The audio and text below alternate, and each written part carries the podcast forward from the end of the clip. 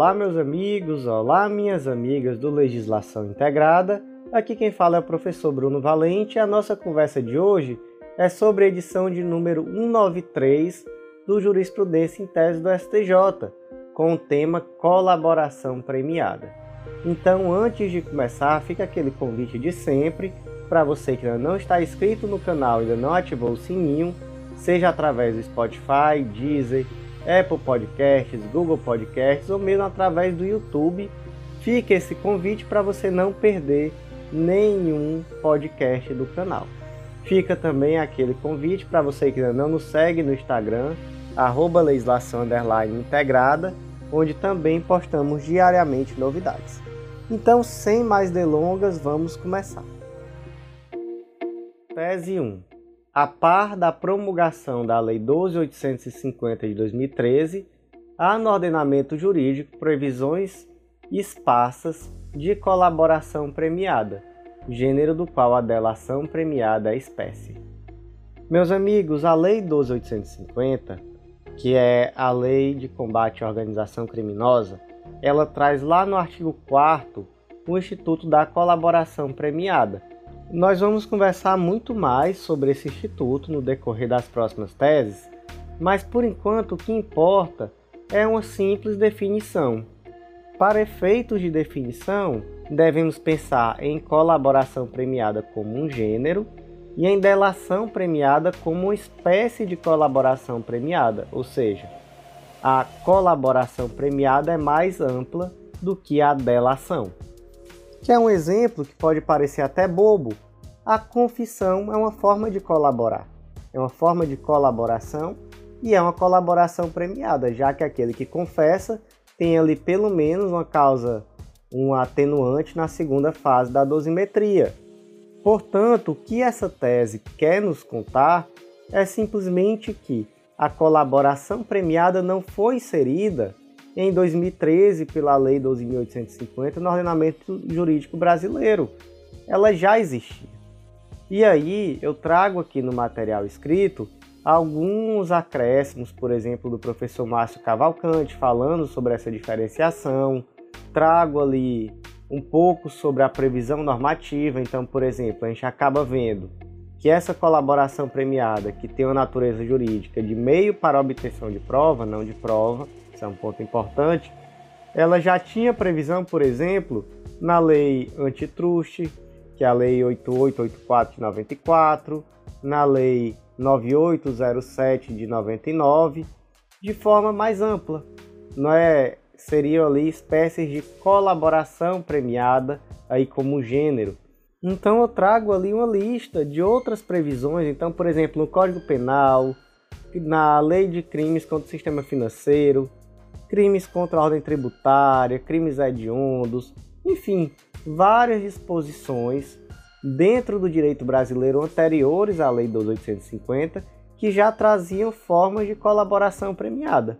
Então, simplesmente uma tese inicial bem introdutória, somente contextualizando, dizendo: olha, a colaboração premiada não é uma novidade inserida pela Lei 12.850.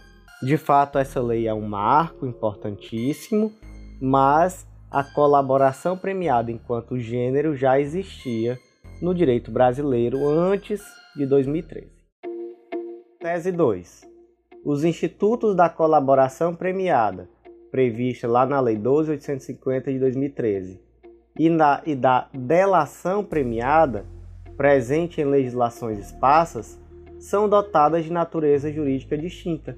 A colaboração é um negócio jurídico bilateral firmado entre as partes interessadas, enquanto a delação é o ato unilateral do acusado.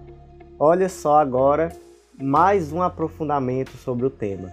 Veja só.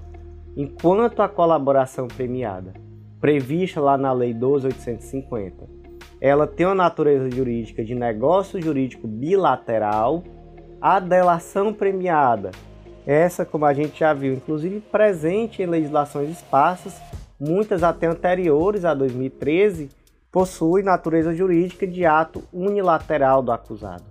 Então, veja só um exemplo. Lei 9613, que trata da lavagem de dinheiro, Está lá no artigo 1 parágrafo 5 A pena poderá ser reduzida de 1 a 2 terços a ser cumprida em regime aberto ou semiaberto, facultando-se ao juiz deixar de aplicá-la ou substituí-la a qualquer tempo por pena restritiva de direitos, se o autor, coautor ou partícipe colaborar espontaneamente com as autoridades, prestando esclarecimentos que conduzam à apuração das infrações penais, à identificação dos autores, coautores, partícipes ou à localização dos bens, direitos ou deveres objetos do crime. Tá vendo aqui como é algo unilateral? O indivíduo ele vai lá e resolve colaborar. Ele foi preso por lavagem de dinheiro e ele chega lá no delegado, no, no Ministério Público e diz: olha, tem dentro da estrutura aqui da organização, tem tal pessoa, é, é feito dessa forma, entrego ali os cúmplices, os demais autores do crime. Qual é a vantagem disso? Ele vai ter a pena reduzida, ela vai poder cumprir regime aberto ou semiaberto, o juiz pode até deixar de aplicar a pena, dependendo da, da situação. Então, olha só, um ato completamente unilateral. Quer outro exemplo? Lei 9807 de 99, que é uma lei que trata sobre manutenção de programas especiais de proteção à vítima e testemunha. O que, que diz lá no artigo 14?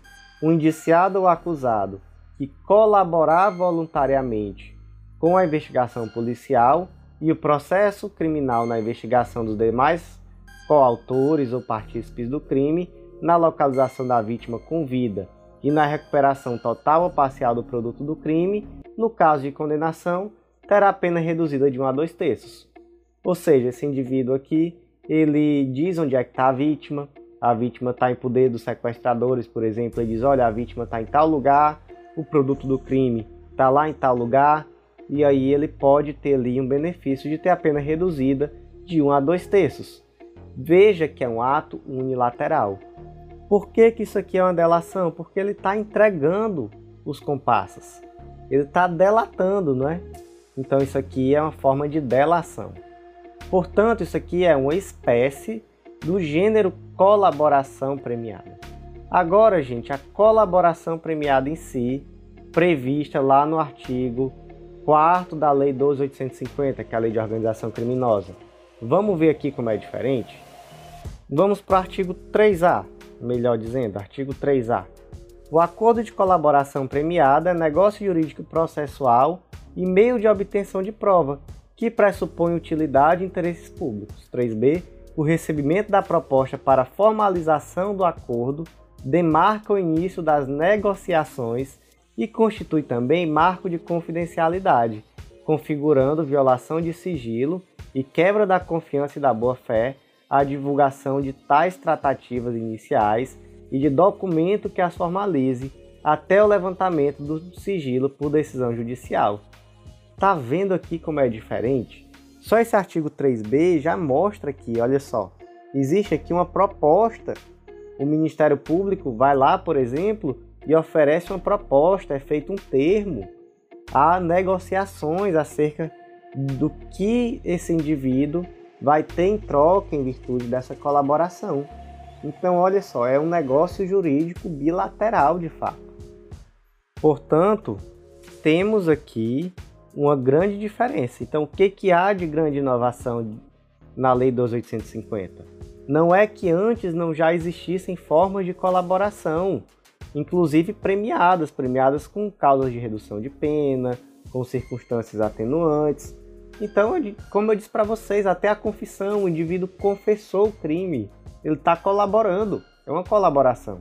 E ele é premiado, é premiado com um atenuante lá na segunda fase da dosimetria. Da mesma forma que eu trouxe outros dois exemplos de delação premiada como espécie de colaboração. Mas o que, que tem de tão especial nessa colaboração premiada prevista lá na Lei 12.850? O que há de especial é exatamente essa existência de um negócio jurídico bilateral. Tese 3. O acordo de colaboração premiada é negócio jurídico personalíssimo que gera obrigações e direitos entre as partes celebrantes e não interfere automaticamente na esfera jurídica de terceiros, razão pela qual estes, ainda que expressamente mencionados ou acusados pelo delator em suas declarações, não têm legitimidade para questionar a validade do acordo celebrado. Gente, primeiro lugar, qual é a natureza jurídica do acordo de delação premiada? Qual é a natureza jurídica? Já conversamos sobre isso. É prova? Não, não é prova. É um meio para obtenção de prova. Portanto, aquele acordo celebrado ali, por exemplo, entre o Ministério Público e delator, aquilo é um meio para obtenção de prova, não é uma prova. É um acordo, é um ato jurídico personalíssimo. Não há como um terceiro impugnar. Outro, outro argumento, aqui todos esses utilizados pelo, pelo STF. O acordo de colaboração não se confunde com os depoimentos prestados pelo colaborador, com o objetivo de fundamentar as imputações a terceiros. E aqui esse segundo argumento se confunde até com o terceiro, olha só. Homologar o acordo não significa dizer que o juiz admitiu como verídicas ou idôneas as informações prestadas pelo colaborador. Ou seja, simplesmente se homologou um acordo celebrado de que aquele indivíduo traria informações. Não se está aceitando essas informações como verdadeiras ou idôneas pela simples homologação do acordo, até mesmo porque não se confunde esse acordo com os depoimentos em si. Próximo argumento, aquele que a gente já trouxe, de que o acordo é personalíssimo e, portanto, ele em tese não afeta diretamente a situação jurídica do delatado, já que é um acordo entre delator e Estado. E por último, aqui um argumento interessante, porque nessa situação a defesa do, do delatado trouxe que o delator ele não teria, ele não seria um indivíduo com idoneidade, porque ele já havia descumprido uma anterior delação premiada, ou melhor, uma anterior colaboração premiada. E aí, nesse caso, o que, que o STF disse? Disse: olha, eu não quero saber se o indivíduo que está delatando ele é idôneo. O que eu quero saber se é idôneo é a informação prestada. E isso daí a gente vai avaliar se essas informações prestadas são reais, são condizentes com aquilo que a gente conseguiu nos autos. Porque não basta falar. A palavra dele em si não vai querer dizer muita coisa. O que ele trouxer, ele vai ter que trazer documento para provar, ele vai ter que apontar onde é que está o documento, por exemplo, onde é que está algum meio para provar aquilo que ele está dizendo. Isso daí é que tem que ser idôneo. Ele em si, ele não tem que ser idôneo. Até porque, convenhamos, via, via de regra, se ele está participando de uma delação premiada, de uma colaboração premiada, é porque de fato ele estava em uma estrutura criminosa. Então, ele já não vai ser uma pessoa tão idônea assim, se, for, se formos partir por aí. Então, o que tem que ser idôneo, que tem que ser idônea é a informação e não a pessoa. Mas só para finalizar, existe alguma exceção? Existe algum caso em que o delatado pode impugnar o acordo de delação premiada, existe uma exceção, que é quando, veja bem, se o delator ou o delatado tiverem qualquer um dos dois, não precisa ser os dois, se qualquer um deles tiver foro por prerrogativa de função, necessariamente a investigação tem que ser conduzida por aquele juízo relativo ao foro. Então, por exemplo, se o delatado tem foro no STF e essa delação premiada está sendo feita no âmbito do primeiro grau da justiça, então esse delatado que tem foro por prerrogativa, ele pode se impugnar afirmando que aquele juiz é incompetente para a homologação do acordo de colaboração premiada. Da mesma forma, se for o delator que possui foro por prerrogativa de função, mesma coisa. Mesmo nesse caso, aquele juízo que seria competente para julgar o delator é que teria que conduzir aquele acordo de delação premiada. Então teria que ser no âmbito daquele juízo. Né? Então, realmente, nesse caso específico, por se tratar de uma questão de competência, aqui sim é possível ao delatado impugnar o acordo de delação premiada, ou melhor, o acordo de colaboração premiada, né? Tese 4. Não é possível expandir os benefícios advindos da delação premiada, ato unilateral do acusado, para além da fronteira objetiva e subjetiva da ação penal, em virtude de sua natureza endoprocessual, sob pena de violação ou afronta ao princípio do juiz natural. Imagina aqui um caso concreto. O Tício ele estava sendo investigado por um crime de lavagem de dinheiro. E aí o que, que ele fez? Ele foi lá e apontou espontaneamente às autoridades informações que ajudaram na apuração da infração, na identificação de outros autores, bem como localização dos bens e etc. Então, a ele se aplica aquela regrinha que a gente leu até mais em cima, artigo 1 parágrafo 5 que é uma causa de redução de 1 a 2 terços, bem como a possibilidade de ser cumprido o crime, a pena, ou melhor, em regime aberto ou semiaberto, ou mesmo a possibilidade dessa pena deixar de ser aplicada ou ser substituída por restritiva de direitos. Então, dentro dessa ação penal, o Tício ele se valeu desse benefício. Ele foi lá e cabuetou, digamos assim, né, delatou os demais indivíduos da estrutura organizacional criminosa. Acontece que posteriormente o Tício foi denunciado agora por outro crime. E aí, nessa outra denúncia, é possível aplicar de novo essa causa de diminuição pela colaboração dele nesse primeiro crime? E a resposta é não. Por quê? Porque, como a gente viu aqui, a natureza jurídica dessa delação premiada ela é endoprocessual, ela está dentro do processo. Então, é um ato unilateral do acusado, né? E o seu efeito ele vai estar limitado à ação penal em que acontece, bem como aquela situação objetivamente, aquele crime objetivamente a que se refere a delação, bem como aquela pessoa, ou seja, uma fronteira objetiva e subjetiva. Então é possível estender essa essa essa causa de diminuição, por exemplo, vamos dizer que foi reduzida a pena ali em dois terços. É possível estender isso ao mévio? Não, não é possível. Por quê? Porque quem delatou foi o Tício. É possível que em outra ação penal que corre em outro juízo seja aplicada também esse benefício em virtude do que ele fez aqui no processo A? Não, não é possível. Por quê? Porque há uma natureza endoprocessual. Tese 5. Compete ao Poder Judiciário a análise da extensão dos benefícios firmados em acordo de colaboração premiada, observada legislação vigente especialmente o que dispõe o artigo 4 parágrafo 1 da Lei 12.850. O que é que diz esse artigo 4 parágrafo 1 Em qualquer caso, a concessão do benefício levará em conta a personalidade do colaborador, a natureza, as circunstâncias, a gravidade, a repercussão social do fato criminoso e a eficácia da colaboração. Ou seja, quais são os requisitos aqui, ou melhor, quais são os critérios aqui previstos para a concessão dos benefícios no acordo de colaboração premiada?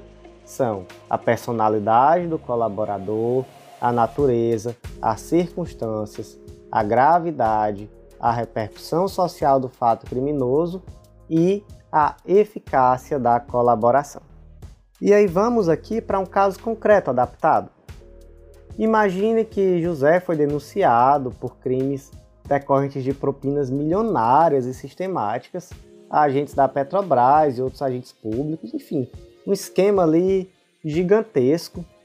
E aí, dentro dessa, dentro desse contexto, em primeiro grau, ele chegou inclusive a ser condenado a apenas privativas de liberdade em oito anos de reclusão, ali em regime fechado. Acontece que o José celebrou um acordo de colaboração premiada com o Ministério Público e nesse acordo vieram ali algumas possibilidades, porque assim, o José ainda tinha outros crimes a serem julgados, ele ainda tinha ali outras investigações, outros processos em curso.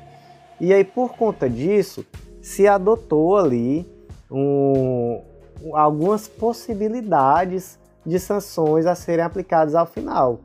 E qual foi o critério para se determinar, por exemplo, quais seriam essas sanções aplicadas, essas reprimendas aplicadas?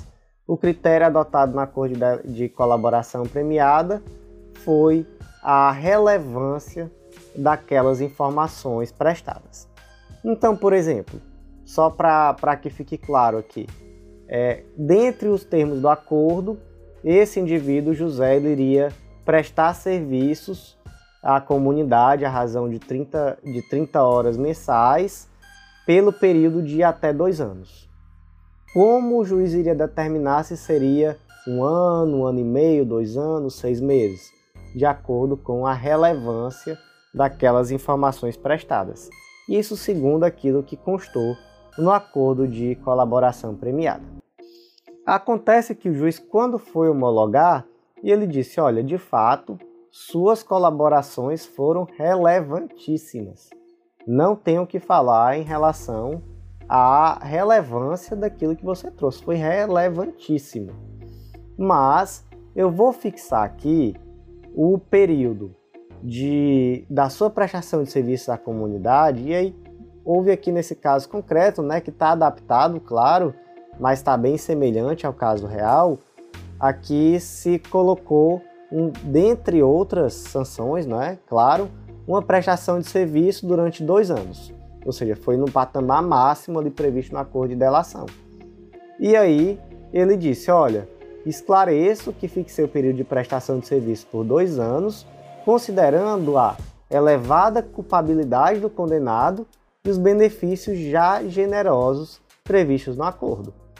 Aí o advogado do José se insurgiu. Ele disse: opa, mas excelência, o critério adotado aqui no acordo de delação premiada para determinar quais seriam as reprimendas aplicadas foi a relevância das informações prestadas.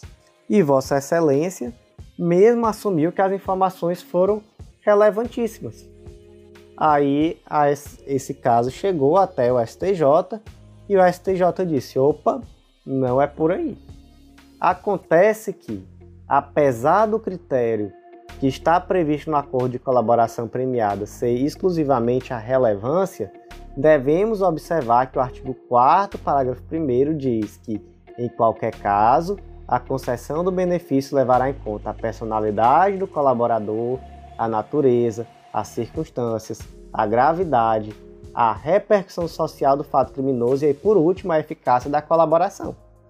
De fato, a eficácia da colaboração foi tremenda, foi relevantíssimo, mas a repercussão social do fato criminoso foi extremamente grave, já que se deu ali no âmbito da corrupção na Petrobras.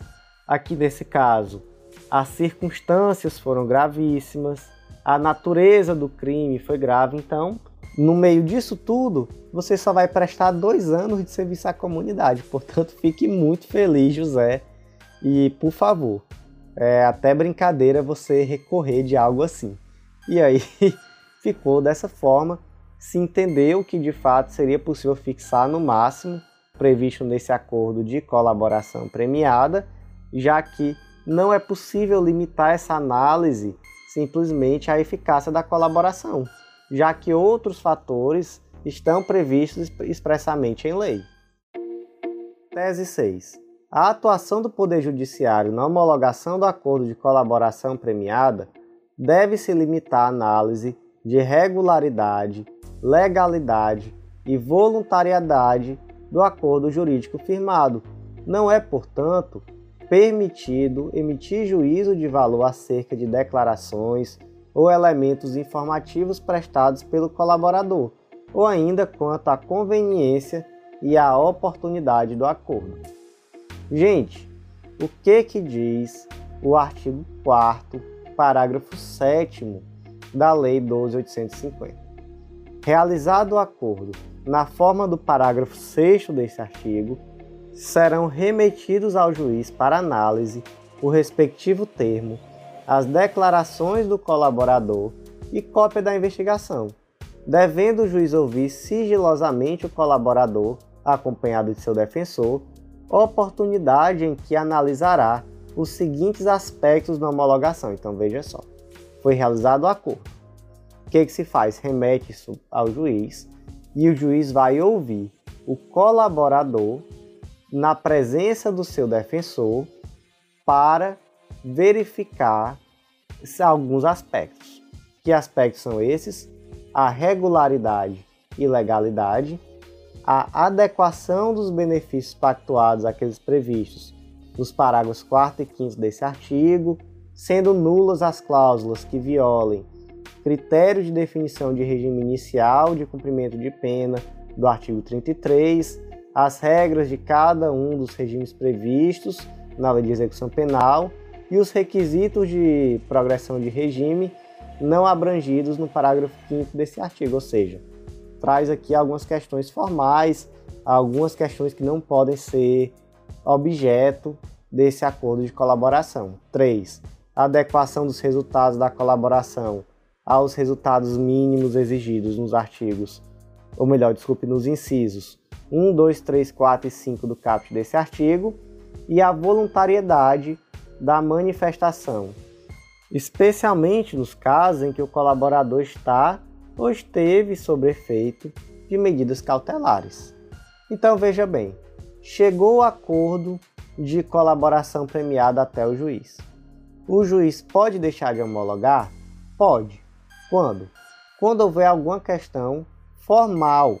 Então, por exemplo, esse acordo trata sobre, por exemplo, regra de, de fixação de regime inicial de pena, de forma diferente do que está no 33 do Código Penal.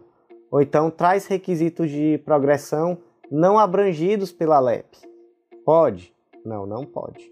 Ou então esse acordo não traz qualquer dos requisitos mínimos, dos resultados mínimos previstos nos artigos 1, 2, 3, 4 e 5, ou melhor, desculpe, nos incisos 1, 2, 3, 4 e 5, lá do artigo 4 Quais são esses requisitos?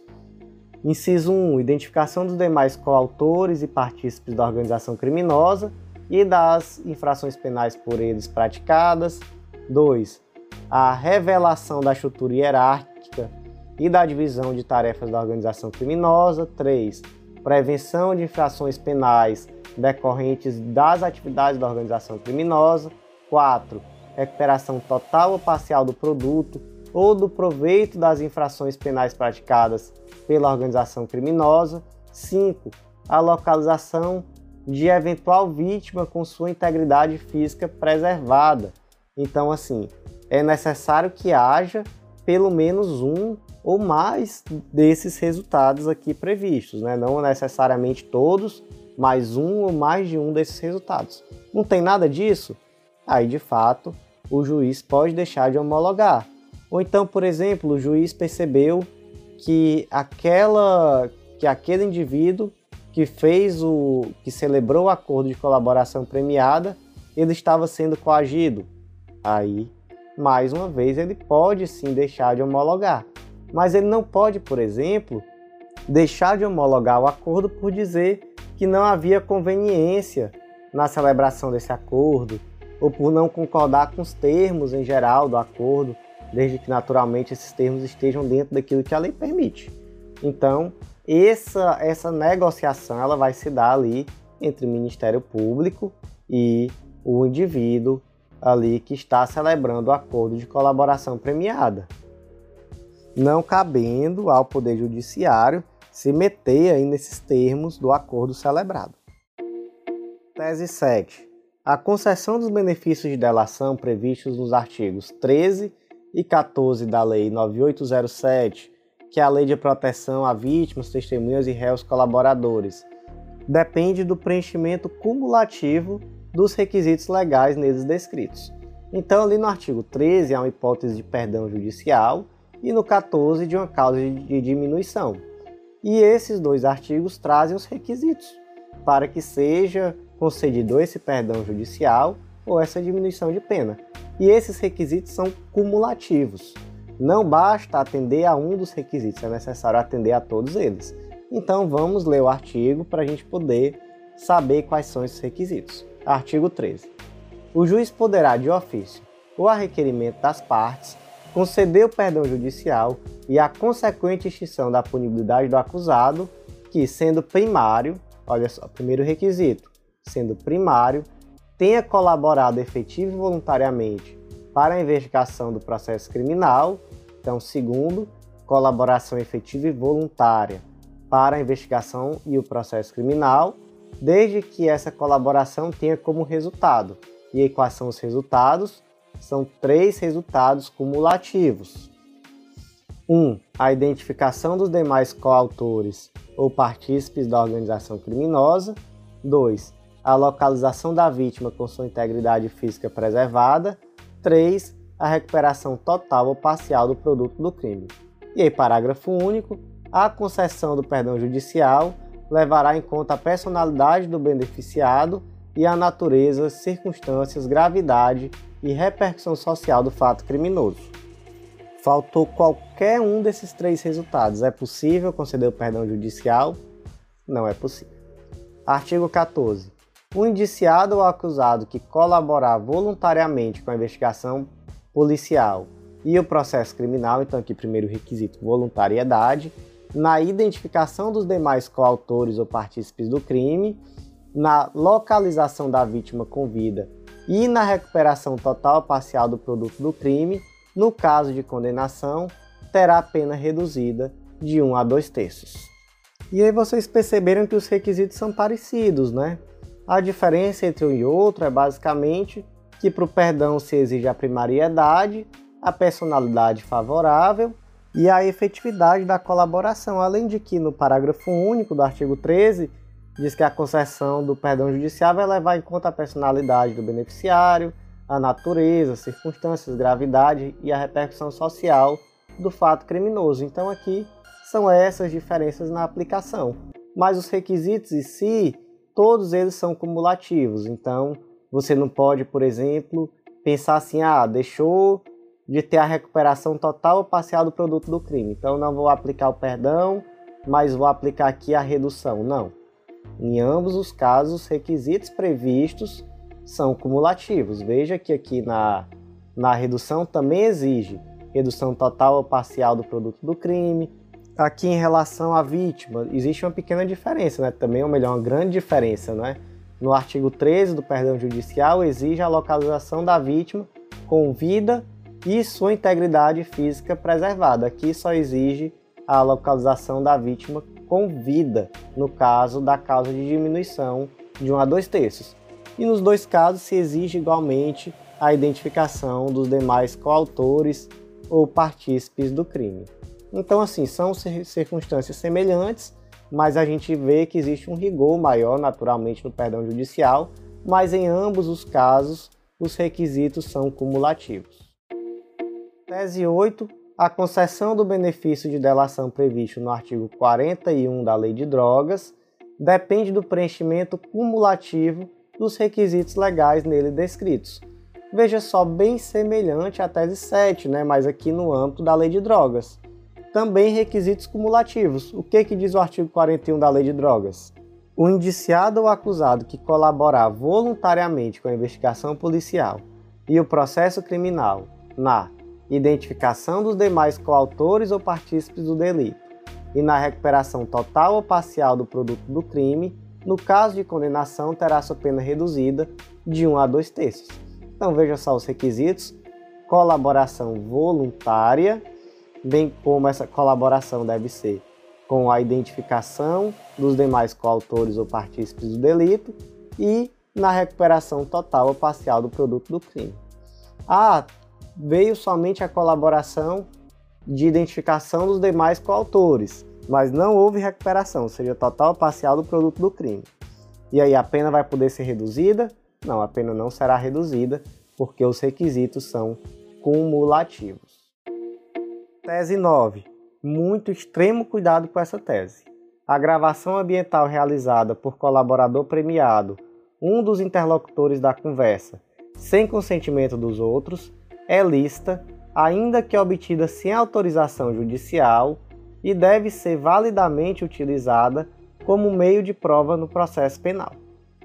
Gente, existia, ou melhor, existe ainda né, uma tese de repercussão geral do STF, o tema 237, que diz que é lista a prova consistente em gravação ambiental realizada por um dos interlocutores sem conhecimento do outro. Ok. Essa tese de repercussão geral é anterior ao pacote anticrime. Além disso, já se decidiu, né, o STJ já decidiu que o mesmo vale para o colaborador premiado. Então, se o indivíduo ele pode fazer a gravação da conversa dele com outra pessoa sem que esse outro saiba e utilizar isso como meio de prova, da mesma forma, o colaborador premiado pode usar essa conversa gravada na colaboração premiada, no acordo de colaboração premiada. Ok. Qual é o problema? O problema é que o pacote anticrime, né, a Lei 12964 de 2019, eu odeio esse nome pacote anticrime, ele inseriu o artigo 8A, parágrafo 4 na Lei de Interceptação Telefônica, Lei 9296. A captação ambiental feita por um dos interlocutores sem um prévio conhecimento da autoridade policial ou do Ministério Público poderá ser utilizada em matéria de defesa quando demonstrada a integridade da gravação. Ou seja, o interlocutor, ele gravou aquela conversa sem conhecimento do outro. E essa conversa e esse ato não teve ali um conhecimento prévio da autoridade policial do Ministério Público. Ele vai poder utilizar essa gravação? Sim, mas somente em matéria de defesa e somente demonstrar ou melhor, e somente se demonstrar que aquela gravação está integral, ou seja, que a gravação é idônea. Agora, pode utilizar em matéria de acusação? Pelo artigo, pela literalidade do artigo, não pode. Veja só. Qual é a questão? E aí isso daí pode confundir. Depois da edição do pacote anticrime, o STF já se manifestou em igual sentido ao que foi decidido na tese de repercussão geral tema 237. Só que, veja só, se atente a esse detalhe para não confundir. Quando o STJ se manifestou, essa disposição aqui, o artigo 8A, parágrafo 4 ele havia sido vetado. E o veto só foi derrubado posteriormente a essa manifestação. Então, ao que tudo indica, esse tema de repercussão geral 237 está superado, em virtude da inovação legislativa ou melhor, né, está parcialmente superado. Por quê? Porque ainda é possível a utilização desse material como instrumento de defesa, mas não como instrumento de acusação. E, portanto, essa tese 9 aparenta estar superada. Por quê? Porque o colaborador premiado não vai poder usar isso, não. Então, tese 9 aqui, gente, muito cuidado, porque ela tem tudo para estar superada pela literalidade aqui da lei ela está superada. Então, a despeito de existir decisões posteriores ao pacote anticrime, devemos lembrar sempre dessa ressalva. É posterior ao pacote anticrime, mas não é posterior à derrubada do veto. E esse artigo aqui estava vetado. Portanto, depois das decisões do STJ sobre o assunto, houve a derrubada do veto. Então, provavelmente aqui, tese 9 superada, tema de repercussão geral 237 também deve ser revisado aí em futuro próximo. Então, meus amigos, por hoje foi isso. Eu agradeço muito a você que ouviu até o final e fica aquele convite de sempre, mais um convite aqui para vocês que ainda não conhecem o Clube da Lei. Não deixem de acessar legislaçãointegrada.com.br e conhecer esse material que lhe dá um estudo organizado, atualizado e completo de lei seca e jurisprudência. Um material super atualizado por esses informativos aqui que eu utilizo para gravar os podcasts para vocês. Então, toda semana um material atualizadíssimo. Além, é claro, da possibilidade de um estudo de longo prazo por vários planos de leitura disponíveis ilimitadamente para os assinantes. Então só tem vantagem, custa baratinho, parcela a parcela mensal Se você assina o clube anual no cartão, sai em torno de 25 reais. Então, gente, cabe no bolso.